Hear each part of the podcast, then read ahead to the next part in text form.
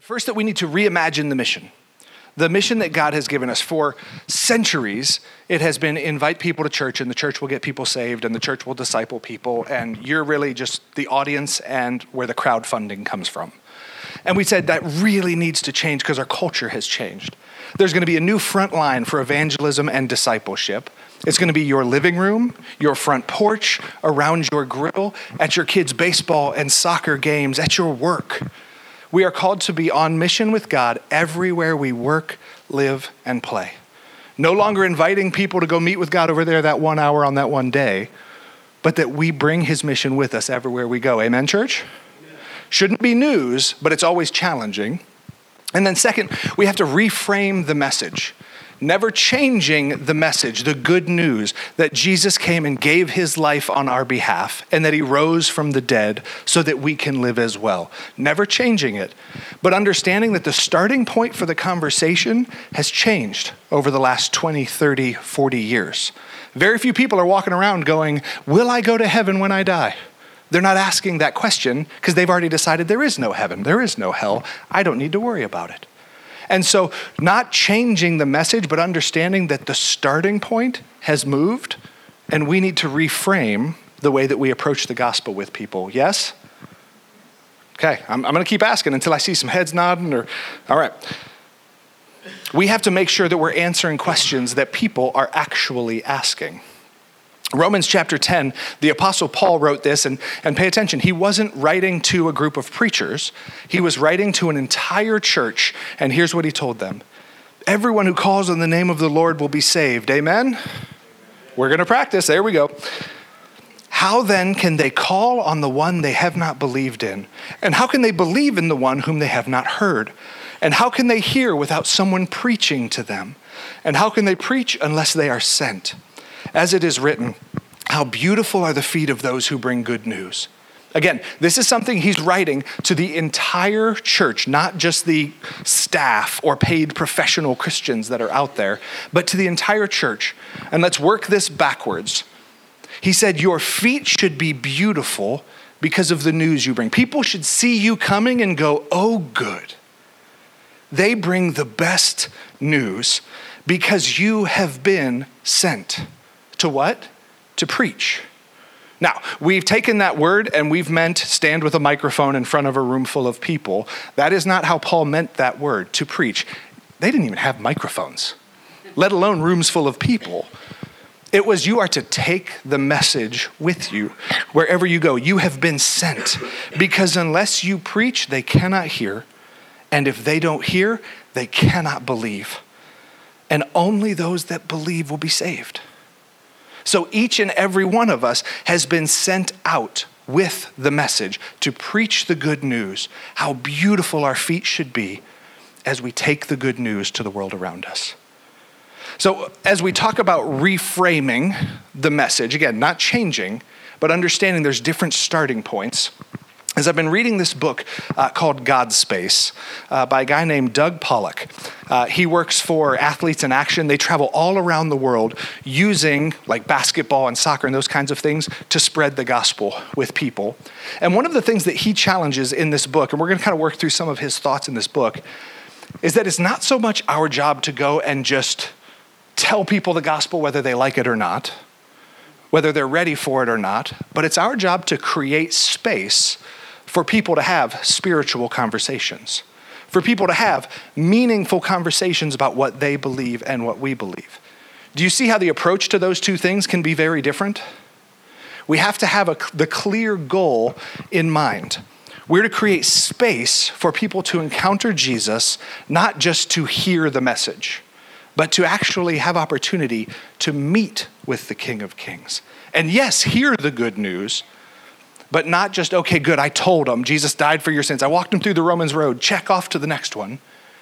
But we're there to create space for people to actually encounter the risen King. And we have to understand this. Our goal is not to make converts. Hear me. This is a life lesson that we should all understand. Never set a goal that you're not in control of the outcomes for. Don't, if you're a parent, your goal should not be my kids are going to eat three servings of vegetables a day. Because guess what? You can't control that. Before we're parents, we think we can. I'll just tell them they have to. Yeah. Here's what you can do. My goal is to expose my children to vegetables so they're not foreign objects. And that hopefully as they grow, they're familiar and they realize, I like this one and I like that one. All we can do is set the table. We can't make people eat. The same is true when it comes to having spiritual conversations with people, when it comes to introducing people to the good news of Jesus Christ. All we can do is set the table, we can't make them eat. So, for years, we've been told, or at least I've been told, your goal is to go win as many people as possible. And I kind of always walk around feeling guilty because not too many are responding or not as many as I wanted. But I'm not in control of that. A much better question Have I created space for people to be able to encounter Jesus? When the door has been opened, have I walked through and shared the good news of Jesus? But that's different from have you won anyone lately? Do you guys see that? The Apostle Paul said it like this, and actually speaking to the same idea. He's talking about when he introduced the gospel to the city of Corinth. He said, And so it was with me, brothers and sisters. When I came to you, I did not come with eloquence or with human wisdom as I proclaimed to you the testimony about God. For I resolved to know nothing while I was with you except Jesus Christ and Him crucified. I came to you in weakness with great fear and trembling. My message and my preaching were not with wise and persuasive words, but with a demonstration of the Spirit's power, so that your faith might not rest on human wisdom, but on God's power. Paul was coming and he, he said, Look, I didn't have the best sermons planned out. I actually intentionally went the other way because I knew that if you believed because I talked you into it, someone else could talk you out of it unless you experienced the power of the Holy Spirit for yourselves, your faith wasn't going to last. And so Paul came and said, I didn't want to shortcut that. And so I created space for you to experience, he says, demonstrations of the Spirit's power, for you to see God at work in your own life. And then when the door was open, did Paul share that message with them? Amen, absolutely. But he didn't come in with a checklist and going, I'm hitting them with it whether they want to hear it or not. He created space for them to experience the presence of God. And as they responded to God's presence, He shared with them the good news. We are here to create, the, as the author would call it, God's space space for God to move in someone else's life. There's, there's a passage in the book of Psalms, chapter 34, where he says, Taste and see that the Lord is good. How happy is the man who takes refuge in him. Our job is to create space for people to taste and see that the Lord is good. They live in a hostile world where somebody is always attacking your beliefs, no matter what side of the aisle you're on, no matter what church you go to or don't go to. Your beliefs are always kind of under attack from someone.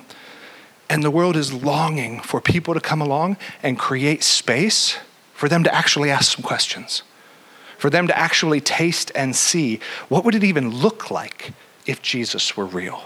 What would it even look like if his promises were true? We can help create that space for them to start on that journey. Does this make sense, church? I know Kim's got me. So, in this uh, book, God's Space, one of the places he starts is he goes, Look, before we get into how to create that space, let's talk about some things that almost instantly kill that space. He calls them spiritual conversation killers.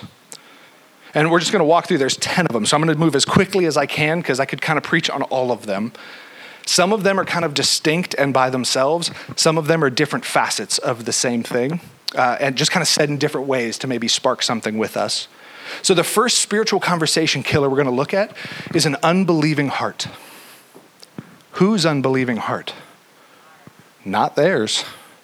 By definition, they have an unbelieving heart. That's why they need to hear the gospel but when we have an unbelieving heart. And by unbelieving heart, what I'm talking about here is not we don't believe that Jesus has risen from the dead on our behalf. What I mean is we don't fully believe the promises of God.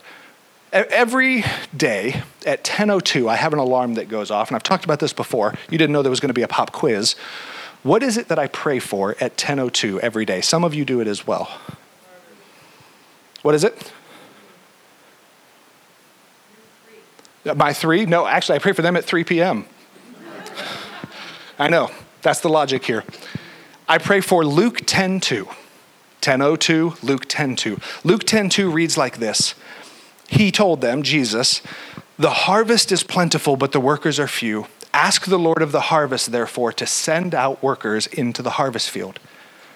God is saying, the, the harvest is ready. I just need some workers. So pray to the Lord of the harvest that he would send workers out. Do you know how most of my prayers start at 10:02? Lord, I don't believe you. Like if I am truly honest with you, you say the harvest is ready, I look around and I go, no it isn't. I see the harvest very differently from you, God. And the first place I have to start is repenting of that. I don't believe you, which is a hard thing to say. It's hard in prayer to look at the God of the universe, who we know the Sunday school answer is everything you say is right, but to go, but if I'm honest in my heart, I don't believe the harvest is ready. How does that then impact my conversations? Do I go in with hope, going, what if today was the day that this person could begin that journey? No, I walk in going, they're too broken, they're too lost. No one wants to hear this. Why bother? My own unbelieving heart short circuits the whole thing before it ever even starts. When, when, I, when I pray this prayer, I'm amazed not only at my lack of faith, but my complete lack of hope. Often because I've forgotten who I was when He found me. And I go, oh, but Lord, they're too much. I was pretty good. You know, I just needed that nudge, but they're so broken. And it's pride, it's arrogance, it's stupidity. I lack the hope.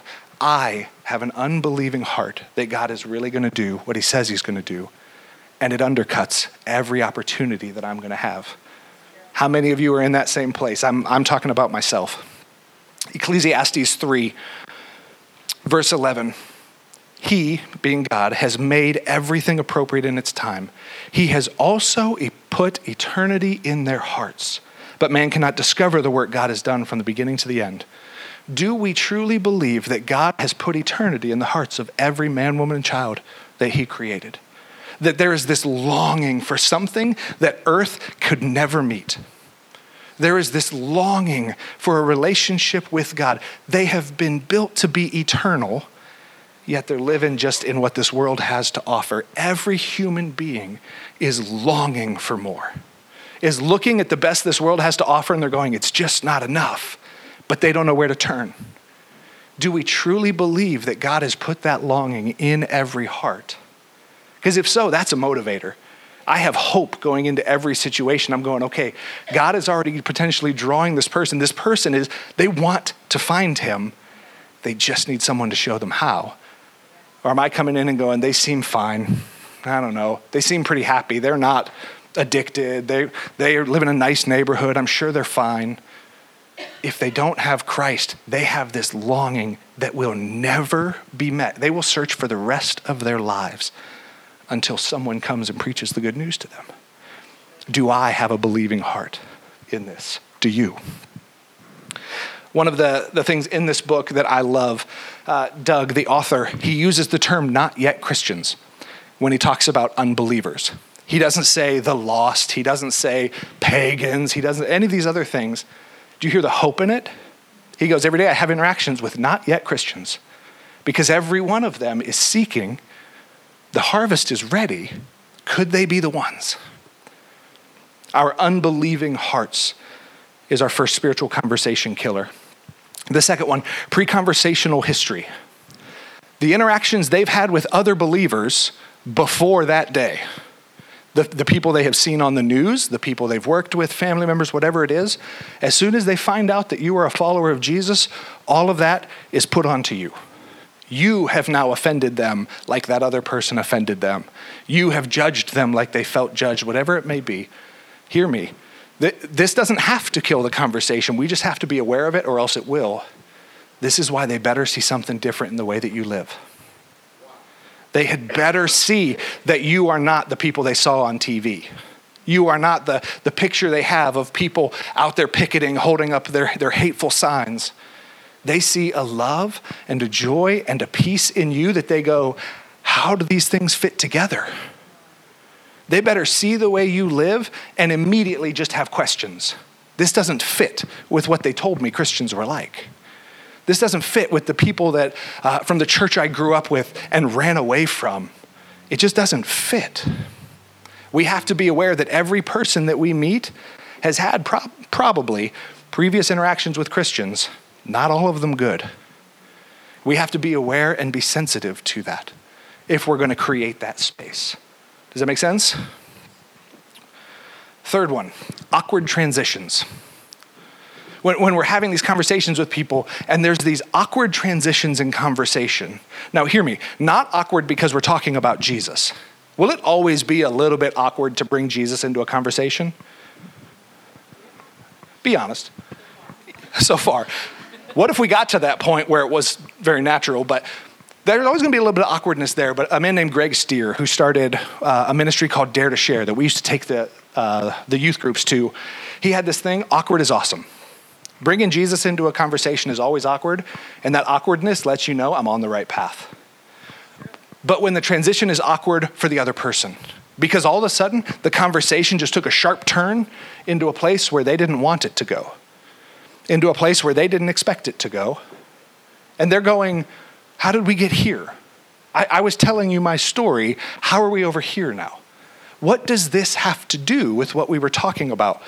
Awkward transitions because they're disjointed. Have you ever had conversations with somebody where all of a sudden, like you're talking about something and you just kind of go, wait, where are you? Were you even listening to me? Like you, you were just waiting for me to slow down enough so that you could jump in and take things where you want them to go? Those kinds of awkward transitions kill a conversation. Sometimes, uh, as believers, some of you have been taught some practiced lines. When you hear something like this, here's the line you throw out to steer the conversation over to there. People are hip to it, man. People are waiting for it. As soon as it starts to feel like a sales pitch, people are out.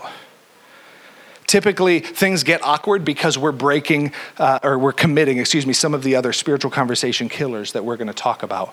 But watch how people react when you're talking. When you see them physically take a step back, when you see them with that, like, what, what are you talking about?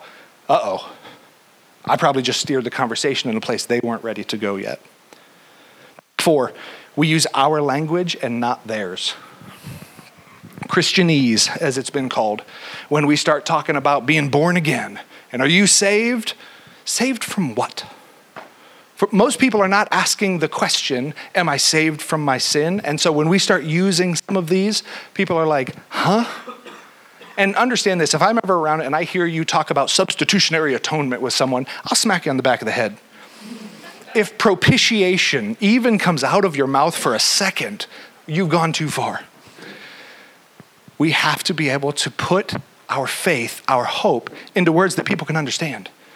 And listen, if we're good listeners, into words they're actually using. We have to translate the gospel for people. A couple years ago, I started at CrossFit. Now, I have not been in over a year, and so don't blame them for this.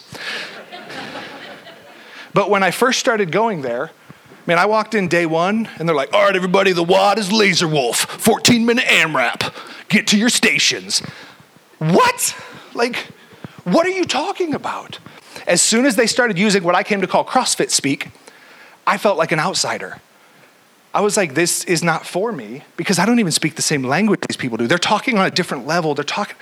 Now, thankfully, uh, Scott and Karen, who started the box, had this thing called an on ramp where they sat down and they said, here's what these words mean. And they kind of taught us the code but it was a really intimidating thing to walk into. It's why a lot of people go to the gym once and don't go back. I, I don't know what I'm supposed to do with this machine. Like, what is that? No one will help me. They're speaking a different language. I'm getting away from my notes, and that's dangerous. exactly. But most of you know what I'm talking about, too. So, but we have to understand that when we start speaking a different language, when we start speaking Christianese, we've lost them. We're, we're literally speaking a different language than they speak. Paul, again in Colossians, and pray for us too, that God may open a door for our message. This is where it starts. Pray to the Lord of the harvest that he would send out workers. Pray for us that God would open a door to our message so that we may proclaim the mystery of Christ for which I am in chains. Pray that I might proclaim it clearly as I should, that I can state it plainly for people, that they can understand the decision that God is calling them to make. Even the Apostle Paul, he had been doing this for like 15 years at this point in time. I'm making that number up. Somebody else can look and see where we are in Acts at that point. He's been doing it a long time, and he's still going, Pray that I don't mess it up by speaking unclearly to people, by falling into what makes sense to me and not what makes sense to them. If the Apostle Paul needed prayer that he could state it plainly, so do we. The fifth one disrespect. When people feel disrespected, the conversation is over. And listen, these are, we, are calling them spiritual conversation killers. Many of these are just conversation killers, period. Not a good way to treat people. But, especially in a spiritual context, we can be condescending. We can be parental to people. When someone's telling us something and we go, Well, you know what you should do. Well, that's why God said not to do that. Like, as soon as we take that tone, people feel disrespected. We are not safe anymore, and the conversation is over. The walls go up. When we start speaking over people, they can't even finish their sentences because we're busy jumping into it. People feel disrespected, and the conversation is over. James in 119 says, My dearly loved brothers, understand this. Everyone must be quick to hear and slow to speak. Man, we could learn so much from this. What if we did more listening than we did talking? We're going to talk about this more in the coming weeks. As soon as people feel disrespected because we're jumping in, because we didn't let them finish, because we took that, that condescending tone with people, it's over. We have to be so careful that we are, what's our first call? To love people well. Not to win them, because we can't, but to love them well. And I can't love someone and disrespect them at the same time. Disrespect is a showing that I don't truly love them. As soon as they feel disrespected, it's over. He talks about, we'll look into these in some more detail next week, I think, but some evangelistic misdemeanors that we can commit in a conversation when we exceed the speed limit, when we run the stop signs, and when we hijack the conversation. People feel disrespected, and that's the end of our conversation. This next one agendas.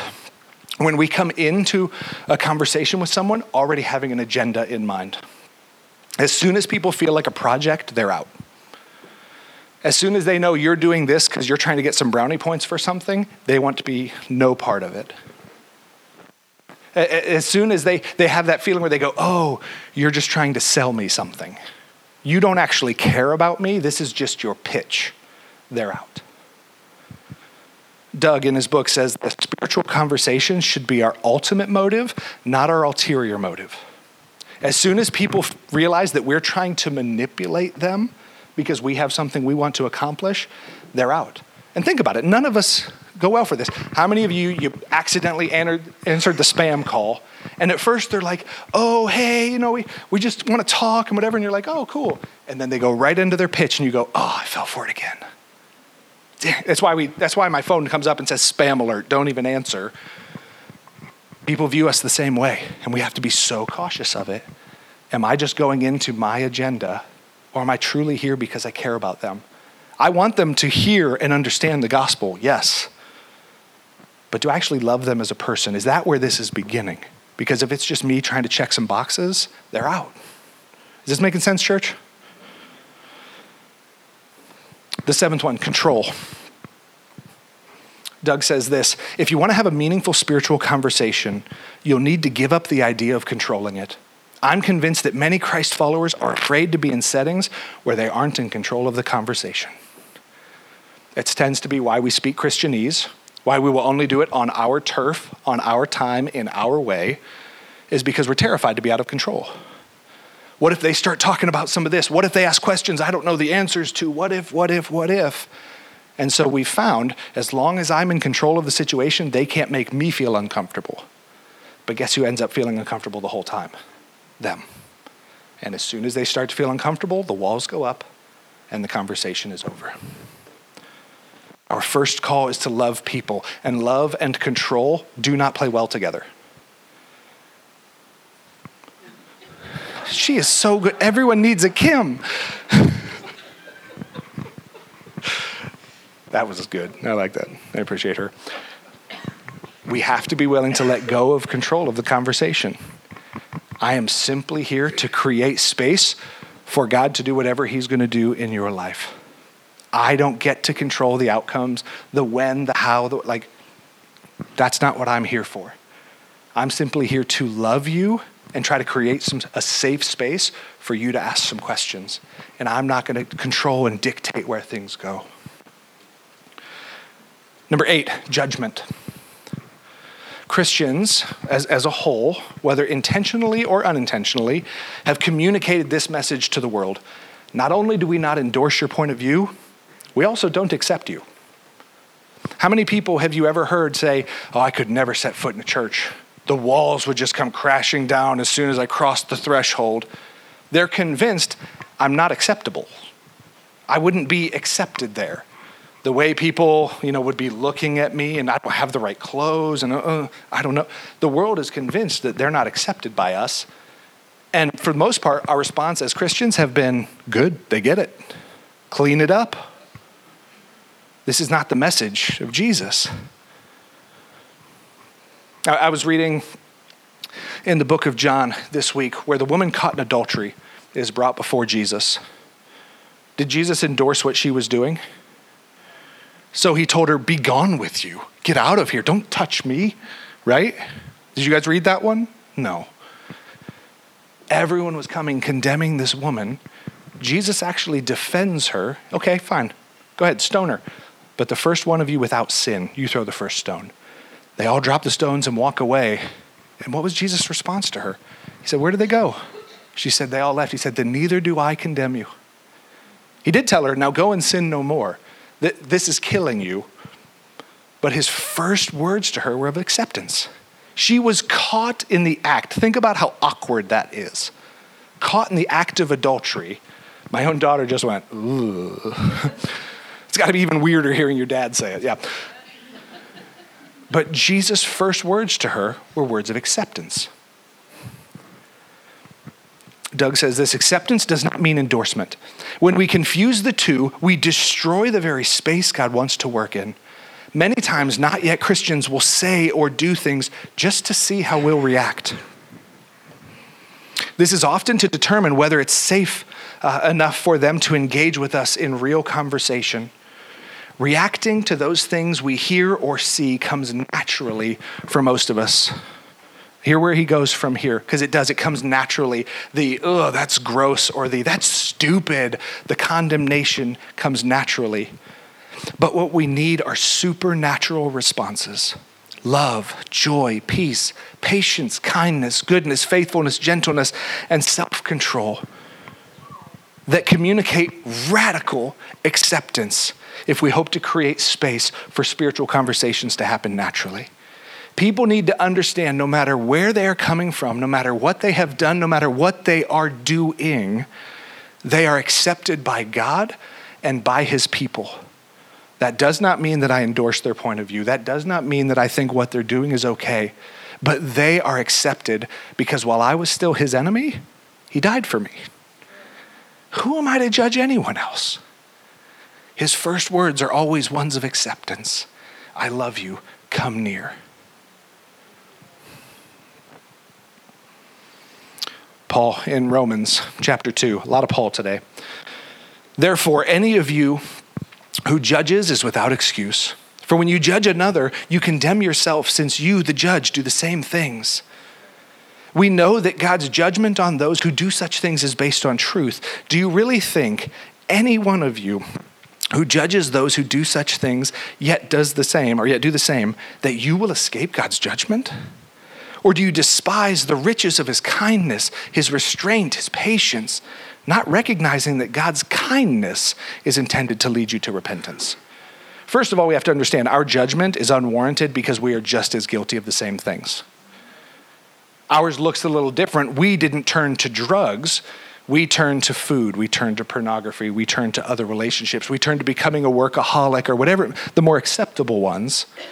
But when we stand in judgment of them, we're judging ourselves, firstly. Do you despise the riches of his kindness, his restraint, and his patience toward you? not recognizing that God's kindness is intended to lead you to repentance. It doesn't say God carries a big stick to make sure people repent. It's his kindness, his acceptance that leads people to repentance. Not a doom and gloom message, not hellfire and brimstone, but it's when people discover his love, his kindness, his patience towards them that they are drawn into repentance. Is this what we're leading with, or do we have the more natural reactions? Oh, that's gross. I don't want them to think that's okay. You know what? I love you anyway. You are still welcome over to my house, even though you do this, even though you look nothing like me. You are welcomed and accepted because He accepts me and He accepts you. Number nine, combativeness. It's too easy to view people with a different point of view as the things that need to be overcome. This is not a healthy lens, church. Dallas Willard, uh, teacher and theologian, said this It's very difficult to be right about something without hurting someone with it. When I'm convinced that I'm right about something, anyone that disagrees with me becomes the nail that needs hammered down. I am dangerous when I'm right. The not yet Christians that we're talking with are not the enemy. Listen, they are victims of the enemy we view the person across from us as the thing that needs overcome, they're already overcome. They're beaten down. They're victims of the enemy, and what they need is loved and set free. They don't need to know that I am right. They need to have an encounter with Jesus. That's what I'm there for. If you find yourself in that adversarial, okay, let's get into a debate kind of thing, Best case scenario, you win the debate, which is also the worst case scenario. No one has ever been beat down into the kingdom of God. I was proved so wrong that I love Jesus now. That's no one's story. It's his kindness that leads us to repentance. Finally, the last thing an it's all about me attitude. What I mean by that is you have that conversation with that person that you can't get a word in edgewise. Because the, the only reason you're there is because they need an audience. It's all about them expressing their point of view. They really don't care about yours. Many Christians can enter into a conversation this way with the best of intentions, but people come away going, they really don't care about me. They just wanted to talk at me. Doug says this I believe that Christians can slip into these it's all about me kinds of conversations naturally because we're convinced that we have the absolute truth, and we do. Amen? Amen? Thank you. But we believe that it's what we think, that's all that what really matters. This kind of thinking quickly turns conversations into monologues in which we end up talking to ourselves. We need to realize that if people aren't asking us about what we believe, we might be wiser to keep the spotlight on what they believe and think. The secret to being interesting in conversation is to be interested. We need to be asking far more questions than giving answers. We, we come into these things, and, and I think, again, it comes from a right place of going, I have what they need, which is true, yes? But then we get it twisted and we go, and so they need to shut up and listen if they would just keep their mouths quiet long enough for me to get through my spiel, they'd be fixed and everything would be fine, right? Wrong. We need to be asking way more questions because it's when they realize they're loved by us, that we're actually interested in their lives, and that we're moving toward them, that then they begin to ask us questions. If they're not asking, I have to be real careful. Why am I saying this? Am I going to lose this person because I've now hijacked that conversation? Man, I need to be asking way more questions. And we're going to talk about how to do that well and, and all that in the coming weeks, but we have to be so careful that we don't get into it. If they would just be quiet long enough to listen to me, everything would be fixed. No one likes being on the receiving end of that, yourself included. But we so naturally fall into it, and we have to be careful. So let me ask these questions. Uh, a couple questions for us to discuss. Did you hear anything in those thoughts, and we'll put them back up on the screen here in a minute, that just didn't sit right with what you've learned about evangelism?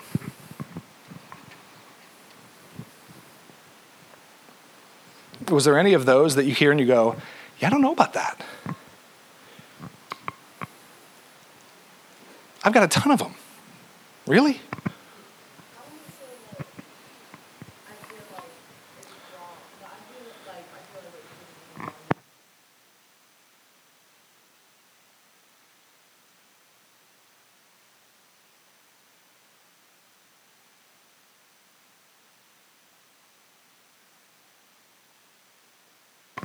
Well, I mean, that's why we have the billboard signs, right? Do you know where you go if you die today? Like, yeah, that's, yeah. We, we have been taught a, a couple things in what she said. Again, first of all, what I have to say is the most important thing, which again, we have the good news, but what that leads to is so I got to get to it as quickly as possible. I have to even overcome them to try to tell them the good news, which is just a, a messed up way of approaching it. And we've also had this idea that it has to be in one encounter. I have to have that one conversation, and it probably should be the first conversation, otherwise, I'm wasting my time. Instead of going, this is about loving that person well and building that relationship, creating that space where I'm a safe place and we can have those conversations, that 99% of the time will not happen in one conversation. We read the Gospels, and the problem is we read three years and 16 chapters. And we go, look at Jesus, just bang, bang, bang, bang, bang. Everywhere he went, he just opened his mouth and just hit people with it. There is long stretches of time where God is working and where Jesus is having continuing conversations with people. We don't get the middle parts. And so we just kind of assume it should be this one time thing. Do you know Jesus? Yes or no? Heaven or hell? That's not how it works. Certainly not in today's culture. What else? Anything else just didn't sit right with you? Or you hear and you kind of go, oh, yeah, I don't know.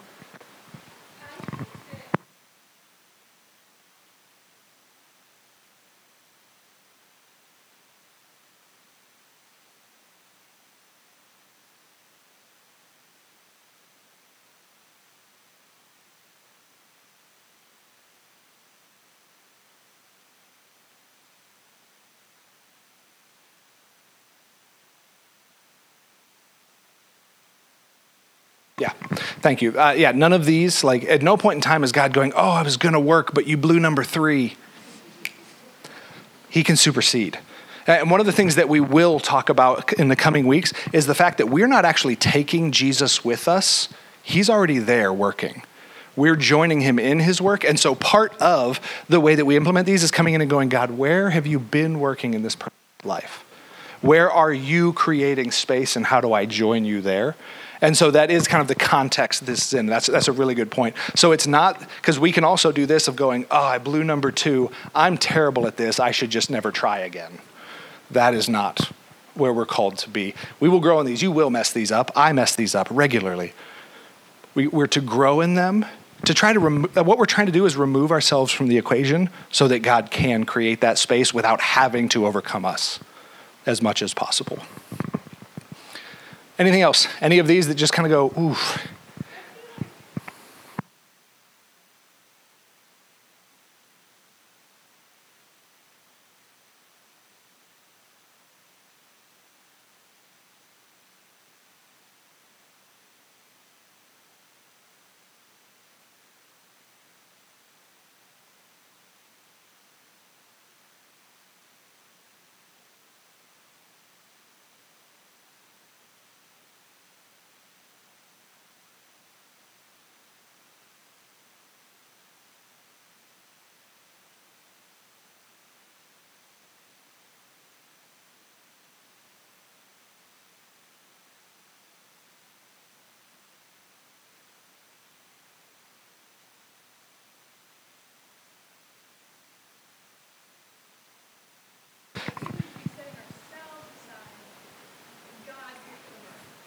what most of us have been taught when, when it comes to evangelism training, and not to, I'm not trying to poo poo all of the evangelism trainings. There's some really good things there, but what we've done with them is turned it into here's the lines. I'm waiting for somebody to ask a specific question so I can hit them with this line. And then that's going to get me into the gospel. And that, we've kind of been trained to look for those instead of relying like, like Peter and stuff. When Jesus talked to him and he said, Look, don't worry about what you're going to say when you get dragged before the officials. The Holy Spirit will give you the words to say. There, there is this intimacy with him that is necessary, and in the conversation we were having, assumed to say, I'm going to be watching for the Lord and where He's working, and I'm going to be sensitive to His Spirit so that when I see the door cracked, because the Holy Spirit is opening it, I know to step through. And I also know that if He hasn't opened it, I'm to wait. And so I'm to enter in going, okay, Lord, what is it you're going to do? Not waiting till I can like hit him with this transition because that gets me into Romans 3:23. You're a sinner. And off we go to the races. Lord, where are you moving and how are you moving? And there's this sensitivity, this, this back and forth that takes place in these that none of us are naturally good at, but supernaturally, He makes us good at it. Does that make sense? Somebody else had started to say something, David?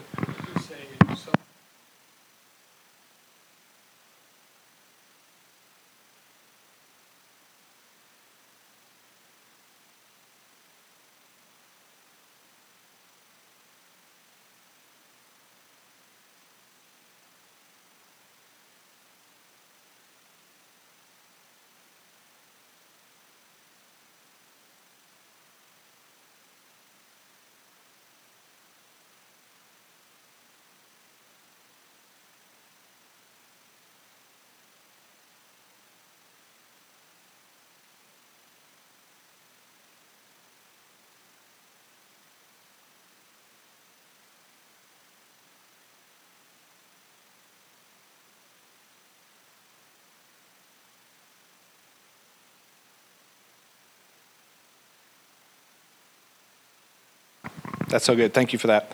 Yeah. You don't have to get it perfect. I mean, again, tying up some of what all of you are saying, what David was saying, it's not about us. It's about them encountering Jesus, who always gets things perfect. And so it's more, am I being sensitive in the way that I'm approaching this? Because is the goal for that person to hear me clearly, or is the goal for that person to have an encounter with Jesus? Which one am I? Because those are two very different paths to, to set a relationship on.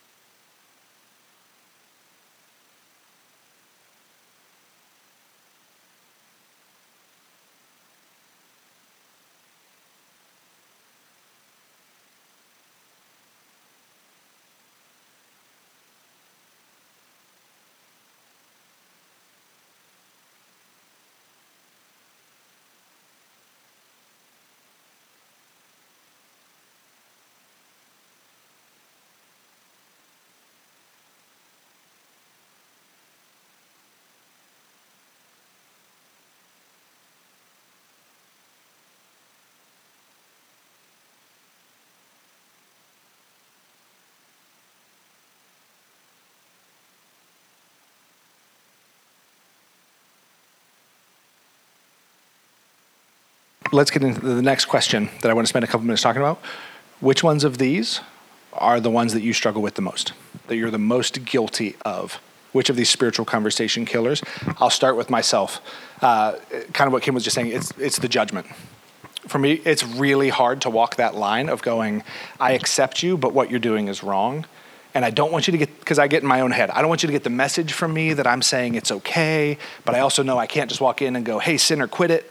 And so, like, and so what I will tend to do is naturally I just take my hands off and go, all right, Lord, you do something, because I don't know how to love this person as long as they're doing X, Y, or Z.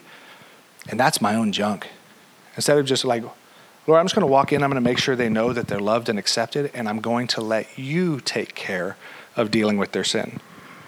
It's that wonderful verse that says Bryce Payne was sent to convict the world of sin and guilt and righteousness. Oh, wait, the Holy Spirit was, not me. But I struggle with that. That, that judgment one is my own personal stumbling block in these. That's what I'm going to trip over first and most often. What about you?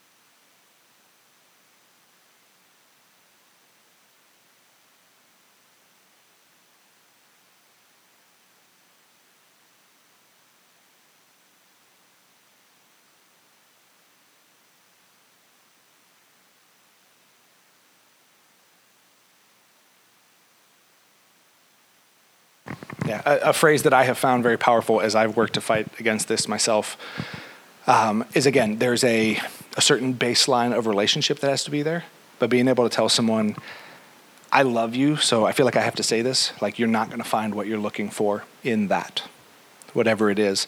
And it's that I'm not trying to judge that, but because I love you, I'm trying to tell you that's not where hope is found. That's not where life is found. And I'm going to keep loving you no matter what decision you make, but I don't believe that's where you're going to find what you're looking for. In, in trying to parse that, but that that's not a day one conversation for people. What else?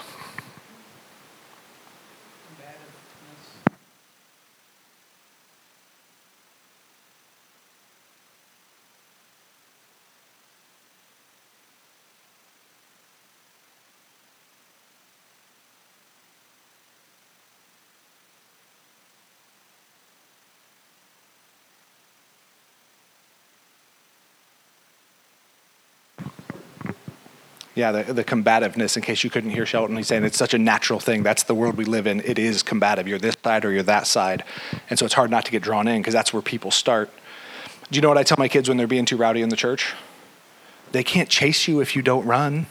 You know, and the kids always look at you like, that's the dumbest thing ever. Like, but here's the thing, like, and truthfully, this, this is a discipline. People can't fight with you if you refuse to enter in like to enter in a, in a combative, let's debate it, here's where you're wrong kind of thing, it sucks the air out of the room. They can't fight if you're not willing to join in with them. The problem is it is such a natural response, and that's where we need those supernatural responses.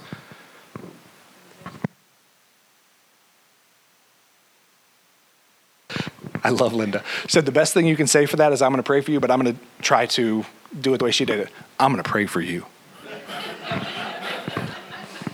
Go ahead, argue with that. no, but it's it is so good. You know what? I love you, and I'm going to pray for you in that. It's so good,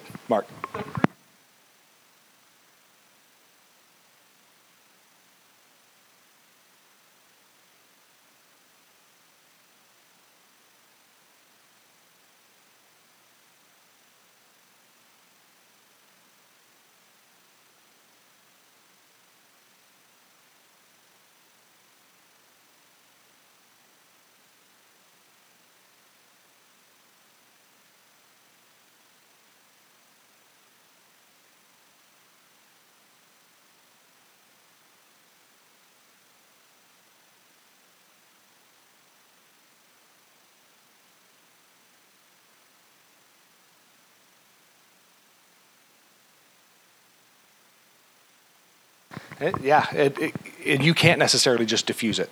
Again, there's no just say this and everything's okay. But I have found like, as, again, I ask, try to ask way more questions than anything else, and even asking the question, "Have you ever seen me do that?" Because that man, that is not my heart, and that's not what I want to do. Like, is that something you've seen in me? And I mean, depending on how bold the person is, if it is, they'll tell me. Most often, praise the Lord, it's you know what? No, it's just most of these Christians. Yeah, that is really frustrating, and I can understand that. Uh, man, I don't want that for you. You know, and like, not that it diffuses the whole thing, but in those things, like, just I'm I'm giving advice as if I'm really good at this, and I'm not. So please don't hear that. I'm figuring things out along the way with you. Anything else?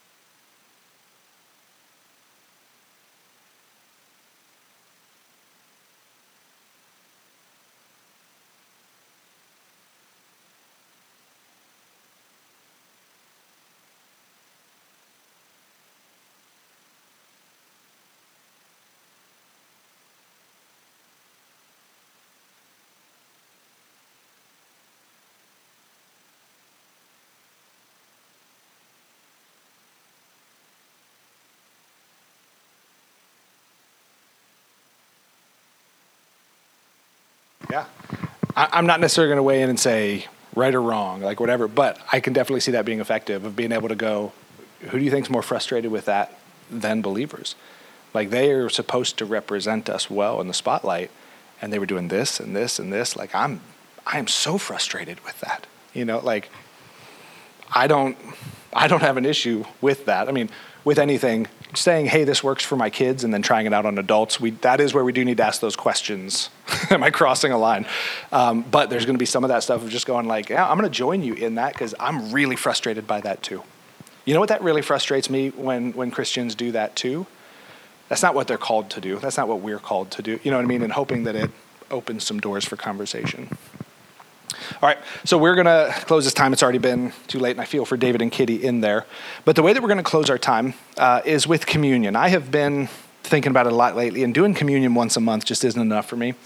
Um, we've done it a lot since Easter, just with Good Friday and then Easter, and then, and I've really kind of enjoyed uh, having that focus be there. And so this is the way that we're going to start ending a lot of our services. I'm going to ask the music team to come on up.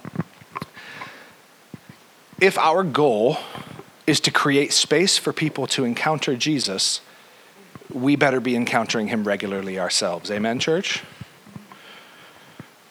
And so, by way of responding uh, to this message, as we're singing, I want you to have the opportunity to come and encounter the risen Christ. The word communion there literally means to commune with him, that he is present in this way. When, when we remember him in this way, he's present with us.